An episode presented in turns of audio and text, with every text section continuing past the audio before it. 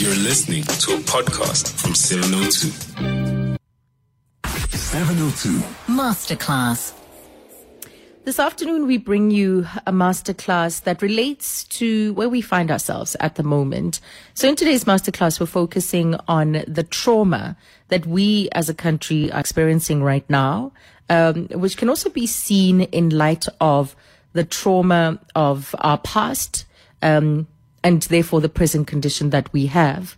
There is a collective trauma that we're faced with living in this country. I mean, maybe some of us are more traumatized than others, whether it is the gross inequality that we see on a daily basis, whether it's the gruesome gender-based violence that plays out in our country, the brutal crime that is visited on the citizens of this country, looting by politicians who plunder the state with no consequence, the violence of poverty, there's indignity, and also dehumanization that happens just as part of being a South African. And then to add to that, the trauma of apartheid. We are walking around with so much trauma within us. And so we've invited onto the show Nomfundo Mogapi, who is at the Center for Mental Awareness and Leadership this afternoon, to join us for this masterclass on understanding the trauma of South Africans, the trauma that many South Africans have lived with across a lifetime. Nomfundo, thank you very much. Thank you for being willing to come on today and share your insights in what is undoubtedly a very difficult time for this nation. Hello. Hi, Azania. Thank you so much for having me and creating a platform to actually have this long overdue discussion for us as a society. Yes. You call it overdue. You say it's overdue.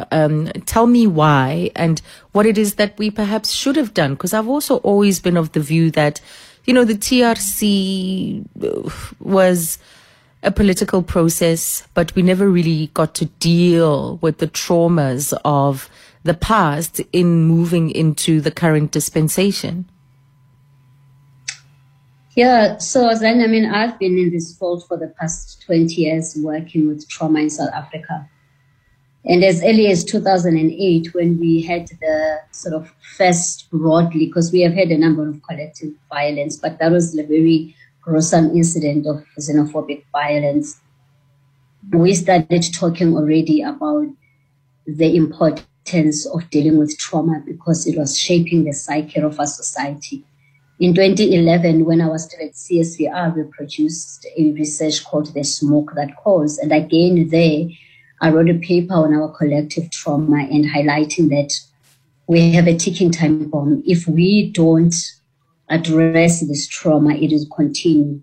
And we have seen since 2011 an increase in collective violence, where as a society, we had been saying for a long time that we are using violence as a currency to be heard. So we've been saying for the longest time that this is an important conversation, that from, you know, the work that we've been doing, but also the work in neurobiology, there's been advancement, Azania, in the past decade to actually show that trauma affects everything. And in a society like South Africa, which is described very well, that has got, we've got a level, layers of trauma. We've got trauma at a collective level, which means that if any incident happens that triggers a trauma, it can spread like fire, and most people didn't understand why. We've got a trauma at an intergenerational level, and what we know is that if trauma has been transferred to the next generation and has not been dealt with, then instead of the youth using their energy to build the society, to do the normal things of going to work, they spend it trying to undo the issues of the past. We have historical trauma. And that's why, you know, people, when they look at what happens in South Africa, they don't understand the intensity of the emotions. And I always say to people that if we are triggered by an experience of humiliation, our reaction is not just my reaction as Nomfundo. I represent my mother, my grandmother, my great-grandmother, and the humiliation that they didn't deal with. Because epigenetics and trauma actually shows that trauma gets transferred to the next generation. So if we absolutely really appreciate this, yeah. Mm-hmm. No, actually, that's also one of the things I wanted us to talk about, you know, because we can't ignore the heritage of that transgenerational traumatic memory that gets passed down, you know, which means that these issues get moved, they get passed down with every generation. So they come into the present context. And these psychic wounds of the past are then moved down to future generations. I was thinking, you know, about these young people who have to live this contrasting reality that they called born frees. Mm. And yet they live in a reality that contradicts that.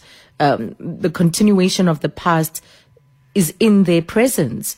What does that do to someone to have to be faced with one story, but their reality is something else?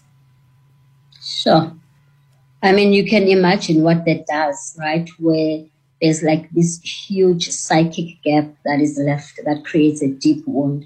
So this gap between the ideal that is presented in media, in social media, and what your reality is. And that is why one of the things that we've really been pushing for, especially in the Center for Mental Wellness and Leadership, is that we have to start having trauma-informed interventions in our country. So from what you are saying, Azania, if you are using the trauma lens, you'll begin to have a different appreciation of the urgency of dealing with the socioeconomic issues. Because if you stay in, first of all, if you use trauma lens, poverty for the young person is not just about, yes, I'm struggling, I don't have food to eat. I mean, that in and of itself is painful. But for most people, it's about re-experiencing the same trauma that your parents have gone through. Unemployment is about feeling that, you know, not only am I experiencing this trauma, but I'm stuck in this trauma. There's no hope that I will get out of it. And inequality, which is the ticking time bomb that we've been talking about, actually brings up this rage that which I desire is so close to me because I see it every day, but it's so unreachable, corrupted by trauma. So you can then understand why for the majority of the young people in South Africa that are stuck in poverty, there is such intense emotions that, of course, when there's an incident like what happened now with President Zuma in prison, it triggers this pain. And they use that event as an event where all these emotions that have not been dealt with actually gets unleashed into. Mm. You know, we were speaking to the NPA a little bit earlier on and addressing the numbers of arrests that have been made and the journey ahead around these prosecutions. 1,230 people in Gauteng as well as in KZN face prosecution for the actions that we've seen over the past couple of days. So how do you hold people accountable without disregarding the experience? You just talked about looking at things through a trauma lens. And I was saying earlier on that the law is a blunt instrument, you know. There isn't much scope for the complexities of the human experience often, you know. Mm. And so what is your thinking on that, on holding people accountable without disregarding their trauma experience? That's a very important question. And I think there's been advancement where some people are looking at how to have law that is trauma informed. So I think even with this incident that has just happened now in our country, what we're now calling this perfect storm, we tend to have this approach, and this is again a trauma approach, an either or, like there's no gray in between. So we have extremes who say you must hold people accountable. But even our accountability, Azania, comes with such shame. You know, I was watching, I'm one of the people who's saying, yes, let us hold people accountable. But what we do is we go beyond accountability. We shame and humiliate people. We call them hooligans. We call them criminals. Even when the police apprehend the people, there's no need to use the level of shame that we unleash on people when we are apprehending them and taking them to prison. So there is something about how the accountability gets done and how we do it without shaming, because these very same young people are going to be the adults of our future. And this shame will eat us up. So, and then on the other hand, of course, we need to be able, so we've got the extreme of accountability, but we are doing it from a trauma space. Then there's another angle of people who are saying, you have to listen to our pain.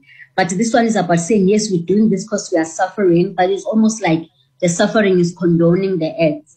So we need to learn how to hear the pain, understand the pain, speak to the pain, but don't condone the acts that are there that are destructive.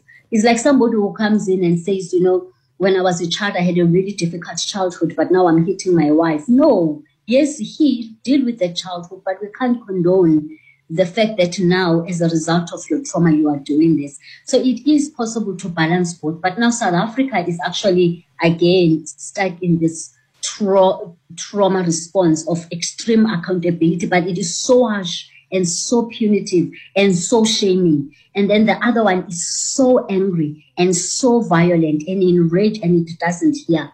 So we need to balance these two. We need to be able to hold both. And it actually takes somebody who has the psychological capacity, who has dealt with their trauma, to hold these contradictions between accountability and empathy for the very same people that are causing the thing that you feel that they need to be held accountable for.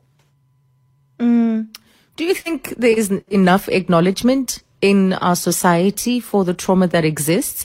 Just looking at a text that from someone who does not believe that we're a traumatized nation. No, not at all, Azania. And I think before I even speak to that, you know, I think it's important when I was talking about the economic stuff that the work, and you'll see why it's relevant for the question you raised. So the work that needs to be done is not just only with the people that are stuck in the trauma, but it is with the elite in our country. So we have the historical elite that continue the previous psychology of the elite: see no evil, hear no evil, blame, attack. And unfortunately for those of us that are the new emerging elite, there wasn't sufficient work done with us to say, how do you transform the way in which you become as an elite in a society with the history that it has, and when the millions are still left behind? So you have this elite that is very entitled.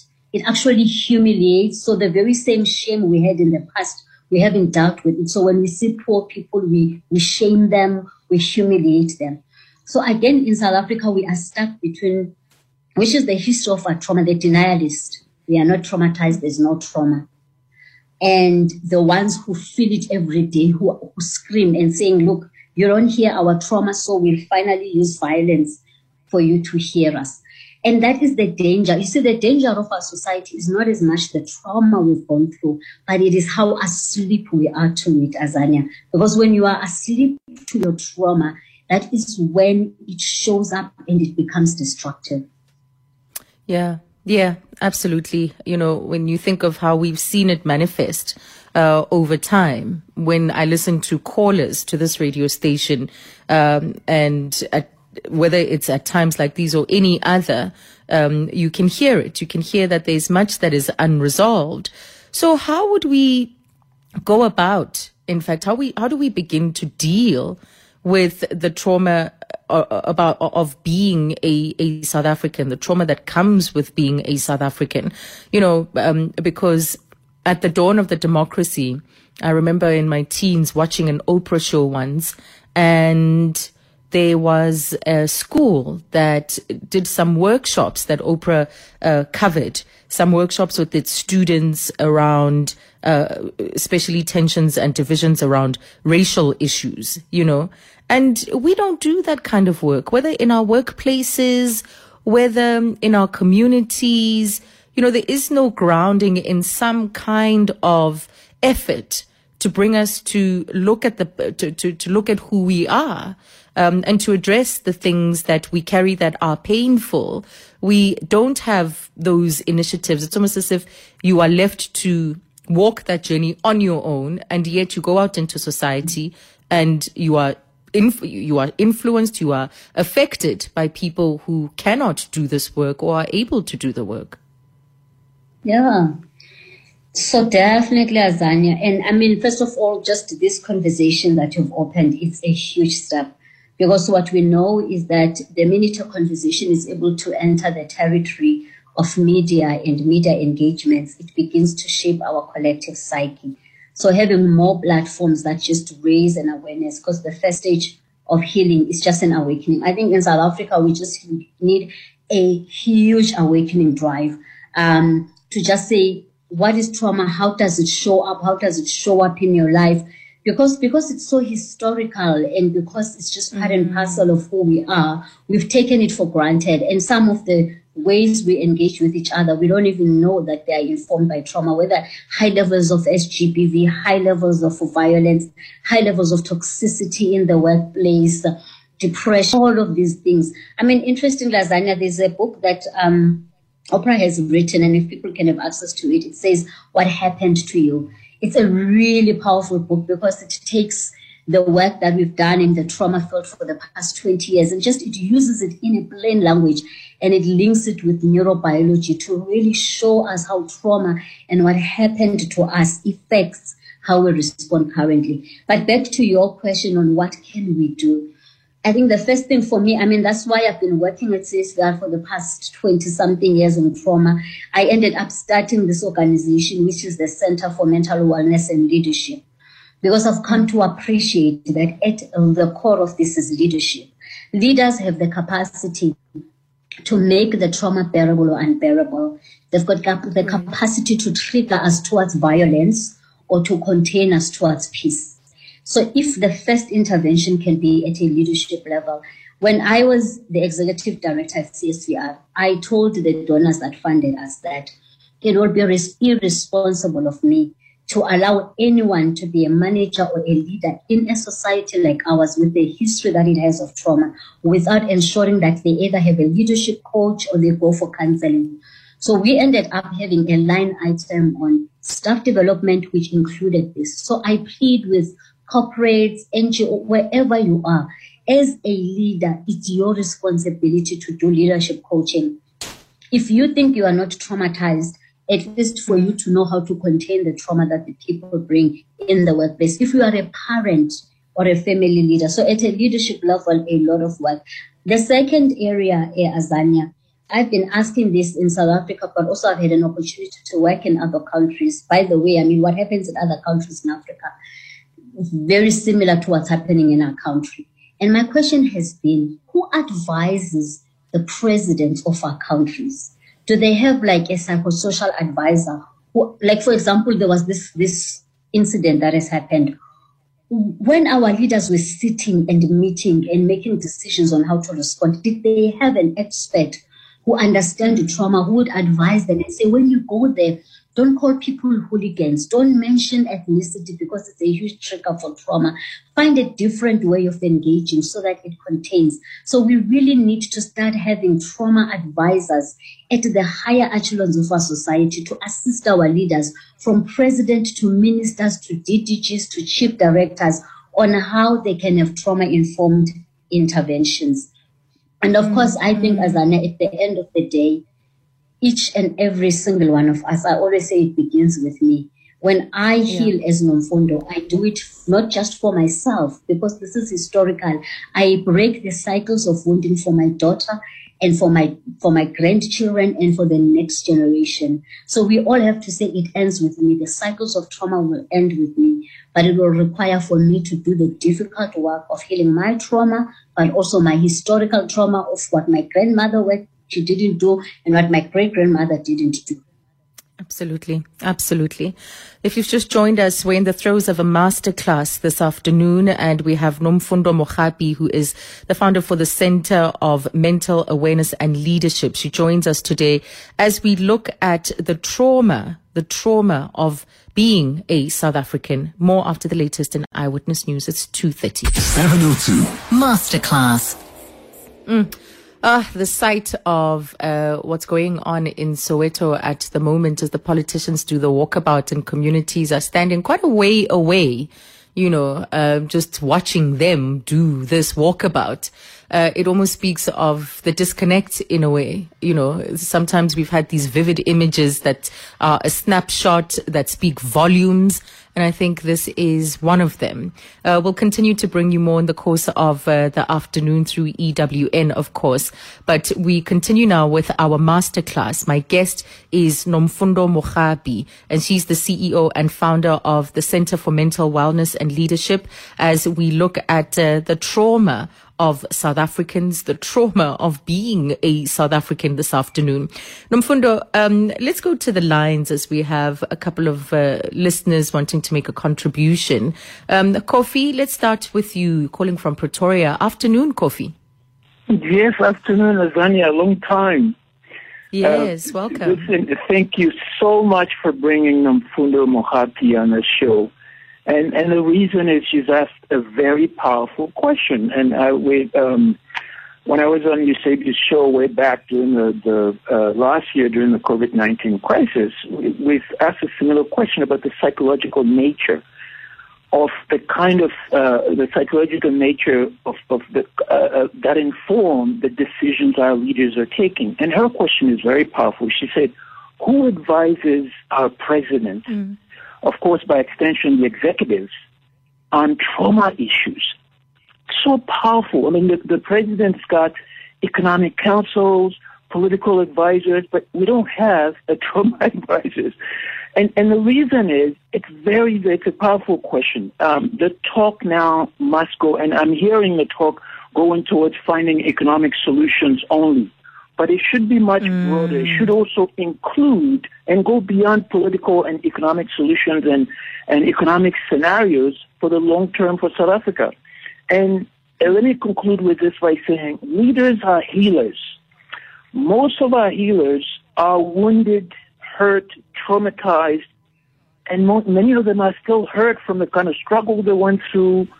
They're leading through fear. You know, they're leading through indifference. They're also leading through trauma, toxic trauma that comes from their own side, and then violence.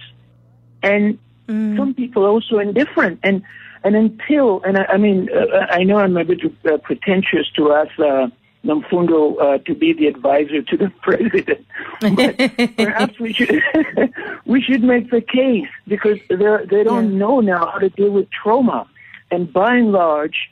It applies to all of them. Could be the army, the defense force, all these people. So they need some kind of sensitivity training around trauma issues when they're making those decisions. It's not going to be only political solutions, nor economic solutions. We need to find a much softer way to deal with this for the long term. So that's my point. Yeah. Thank you for having her on board. Thank you. Thank you for that contribution, Kofi. So that's a call from Kofi. Next, we go to Brendan in West Dean. Good afternoon, Brendan.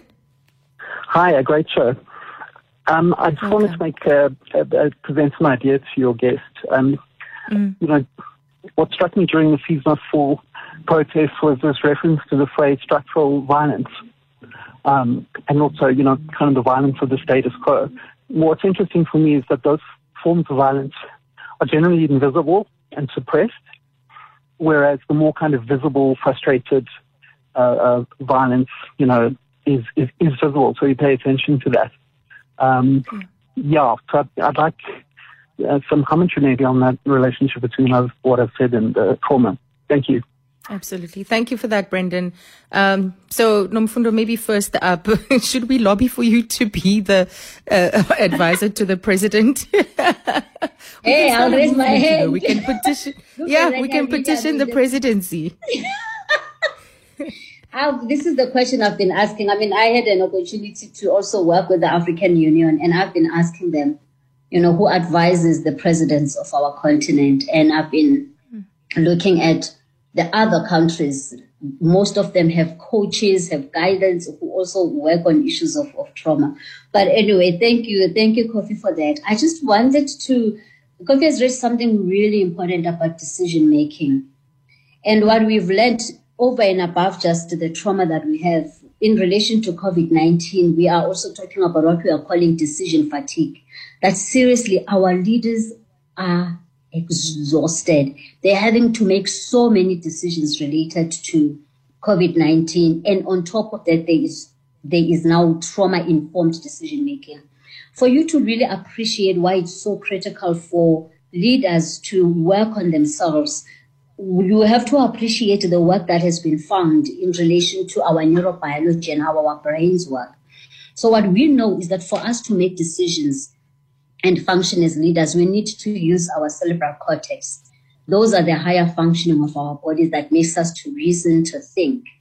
However, our trauma, especially painful, unbearable emotions, get stored up in our amygdala. And what we now know is that when something happens that triggers your painful, your emotions that you haven't dealt with, the amygdala gets activated and the cerebral cortex gets suppressed. So if you have leaders that are traumatized, and we've seen this, people will say, this person is okay until you humiliate them. All of a sudden, the amygdala takes charge. The wound begins to lead society. And that is why it's so critical. I mean, science has shown this, that if you are able to heal, then you ensure that your leadership is led by your cerebral cortex and not by your amygdala.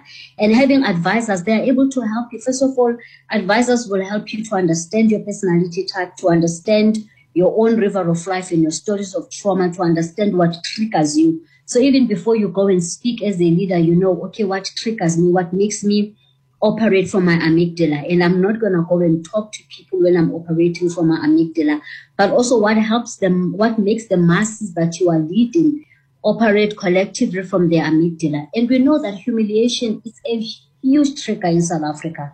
If you can remember, as I know, there was a time when ex-President Zuma was painted and people were like, but why are they all standing up and stand still? They are not fighting for the children. And even there, I said, guys, it's because it has touched the trauma of humiliation in our country. So I just really wanted to highlight that. And then just briefly on what Brandon had said, really, really powerful, Brandon, because, and this is what we've been saying, that the challenge with South Africa, especially the elite and the heads and the leaders, they only listen when there is an eruption of the trauma.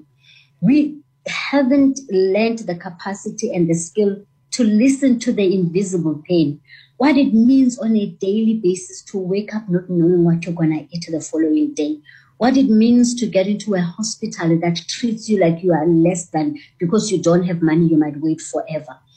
So these build up, these microaggressions, these daily traumas finally build up. And if one thing happens, as I said, then we get surprised by the intensity. But this reaction represents the daily invisible traumas that the majority and the millions of South Africans continue to experience just because they are poor, just because they cannot afford certain necessities, basic necessities in our society. You know, as you speak, Nomfundo, I'm watching visuals of the JMPD and Alexandra going into a very densely built environment with, of course, you know, just structure on top of structure. People have to reside so close to each other. They have to share ablution facilities. The cameras going in between these passages that you don't get to see when you're often driving in the streets of Alexandra, when you go into, you know, the residences of people. And they're confiscating and taking whatever is found to have been looted or what appears to be looted items. And this is also where we get to see how dehumanizing the existence of so many people is. Just to echo exactly what you're saying about the indignity and the dehumanization that so many South Africans, the reality that we have to endure constantly through a lifetime, generationally over and over again. We do a daily mental health check-in moment just after 1:30 every day, which is an opportunity, we believe, for us to just kind of check in with ourselves because there is a barrage. I remember Professor Gillian Eagle at Wits University in the psychology department saying that just merely hearing or reading about a violent crime is traumatic and that this builds up over time especially in South Africa, where something horrific happens almost every day. And we thought, okay, we try and be light, to have moments of laughter on the show, and also to make sure that we have this mental health awareness moment and daily check-in to allow us to be mindful of what's going on in our minds and hopefully kind of reset that stress loop. But this barrage that we are under all the time, how do we counter that? How do we start to undo the effects of the daily trauma without living in a bubble of being out of touch, of not knowing the reality of the country that we live in? Yeah. So Azana, it just actually takes me to what you opened up with, right? That this incident, as difficult and as painful as it is, it has given us an opportunity once more to get a glimpse into the humiliation and the struggle that people are experiencing in Alexandra, which is actually made worse by the fact that on a daily basis, they can see Sentin next to them, just feeds the rage. But I hope and I plead that may we not go back to be asleep again. May we allow ourselves, because part of it is going to be with us as South Africans. And I know it is really difficult to sit in your privilege and experience it, even those that say I've worked hard for it, but also see the daily pain and acknowledge it and be present to it and cultivate empathy. Because it is only when we are empathetic that we are going to appreciate that we can't accumulate our wealth at the expense of the masses that are suffering. Simple thing, adopt a child, take a child to school, pay for their education. When you see someone on the streets, don't ignore them, look them in the eye and say you don't have. Someone once said that pain looks for a witness. When it is seen, when it is acknowledged, it begins to assist us to go towards the journey of healing. But most of us, we are so uncomfortable with that. Because first of all, when we look at it, it makes us to connect to our own, inner child that struggled and never healed. But also, secondly, we are struggling to say, how can I live in my comfort while other people are suffering? But if we continue to live like that, we're not going to make the difference. So it's about being able to sit with this state of being uncomfortable and do something, as a society. The second thing, what you are doing, Azania, in your team is actually about exercising. We need to learn how to exercise our cerebral cortex. And mindfulness has been found to really, really be helpful. It seems like simple things, learning to breathe right, eat right, just be present to yourself. And finally, one thing for me that gives me hope, and which is why I've come full time to doing this work, we know that you could have had like a century of pain and a lifetime of pain, but it could actually take a few sessions of sitting in intensive healing processes, whether it's a therapy or coaching or in your church. It can actually just take a few sessions to transform. The brain is I love neuropsychology, I'm a clinical psychologist, so I love it. The brain has elasticity and an amazing capacity to heal and to transform. So yes, once it looks like it's bloom, it could take a few sessions of you just sitting with somebody who's experienced or trained to do this work for you to transform this. Collectively, I think as a society, interestingly, Azana, in 1994, when I we had this huge drive as a society on trauma awareness because we understood that we had a trauma. Maybe we need this huge drive, but currently, of course, a different angle, looking at trauma-informed approaches in our society and what do they mean. And then begin to invest, because a lot of organizations that did trauma work have actually closed in South Africa. Because even the funders said, no, the work is done, we are now okay. But we know that we are not okay, and there's still a lot of work to be done. Wow. Let's take a break, our final break in this hour, and then we conclude our masterclass with my guest, Nomfundo Mogapi. There's still an opportunity for you to send us your WhatsApps and also your calls on the trauma that we all experience as South Africans. 702 Masterclass. Right, it's now 6 minutes to 3 o'clock, and we're wrapping up our conversation with my guests this afternoon. That's Nomfundo Mogapi, and I'm getting a few more of you saying yes to her having some kind of role in advising the leadership of this country on how to respond. So we've been talking about the trauma that many South Africans live with. And so, Nomfundo, just my final question, what would be a healthy way of dealing with the trauma of this moment? You know, this morning I just had this breakdown, couldn't stop crying because I think the tension and the pent-up sadness of what is happening in South Africa just finally gave way, you know. And I thought, okay, a release is definitely good. But I imagine that in all our homes, we are negotiating this moment in different ways. We had a WhatsApp yesterday of a gentleman who said he didn't know what to say to the kids in his house who asked him about why this is happening, what is happening. They were feeling scared and uncertain. What would your advice be in just dealing with the trauma of this moment from wherever we may be, having done the acts of looting, having watched the acts of lost a business, you know, from whatever perspective, we all carrying trauma from what is playing out at the moment? So I think, first of all, Azania, is, as you say, that for me, trauma takes several stages. The first one is just being awake to it. Being awake and be present. I know that when the emotions are very intense, most people get so scared, and what we do is that we either project them onto other people or we try to suppress them.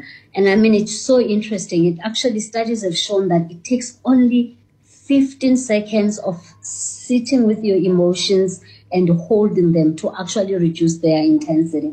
So as you are saying, being present to it and being awake to their emotions. But also, of course, there's the second stage of healing the wound and healing the trauma. That may this be an awakening that makes you, first of all, understand what is it for you that has triggered these intense emotions. And for different people, it will be different things. Depending, you know, when I work with people, I usually ask them to do their river of life, where you write the story of your life and you say, what happened to me? And how has what happened to me impacting the way I respond? That points to the areas that you need to work in.